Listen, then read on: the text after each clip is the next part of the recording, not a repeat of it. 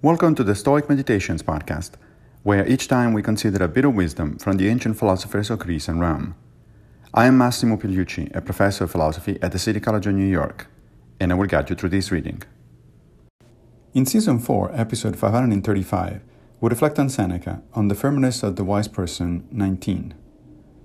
Freedom consists in raising one's mind superior to injuries and becoming a person whose pleasures come from himself alone.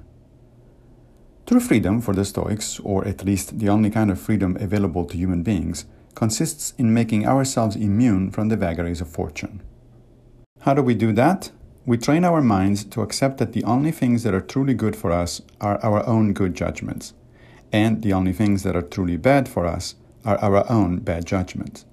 Everything else may be preferred or dispreferred, but has to be accepted with equanimity. That way, no one and nothing can interfere with our ability to live a eudaimonic life, that is, a life worth living. Thank you for joining me for another Stoic meditation. I will return with a new episode very soon, if Fortuna allows, of course.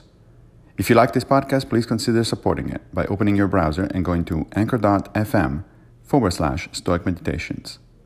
Also, please take a minute to give the podcast a good review on whatever platform you're using to listen to it. Thank you.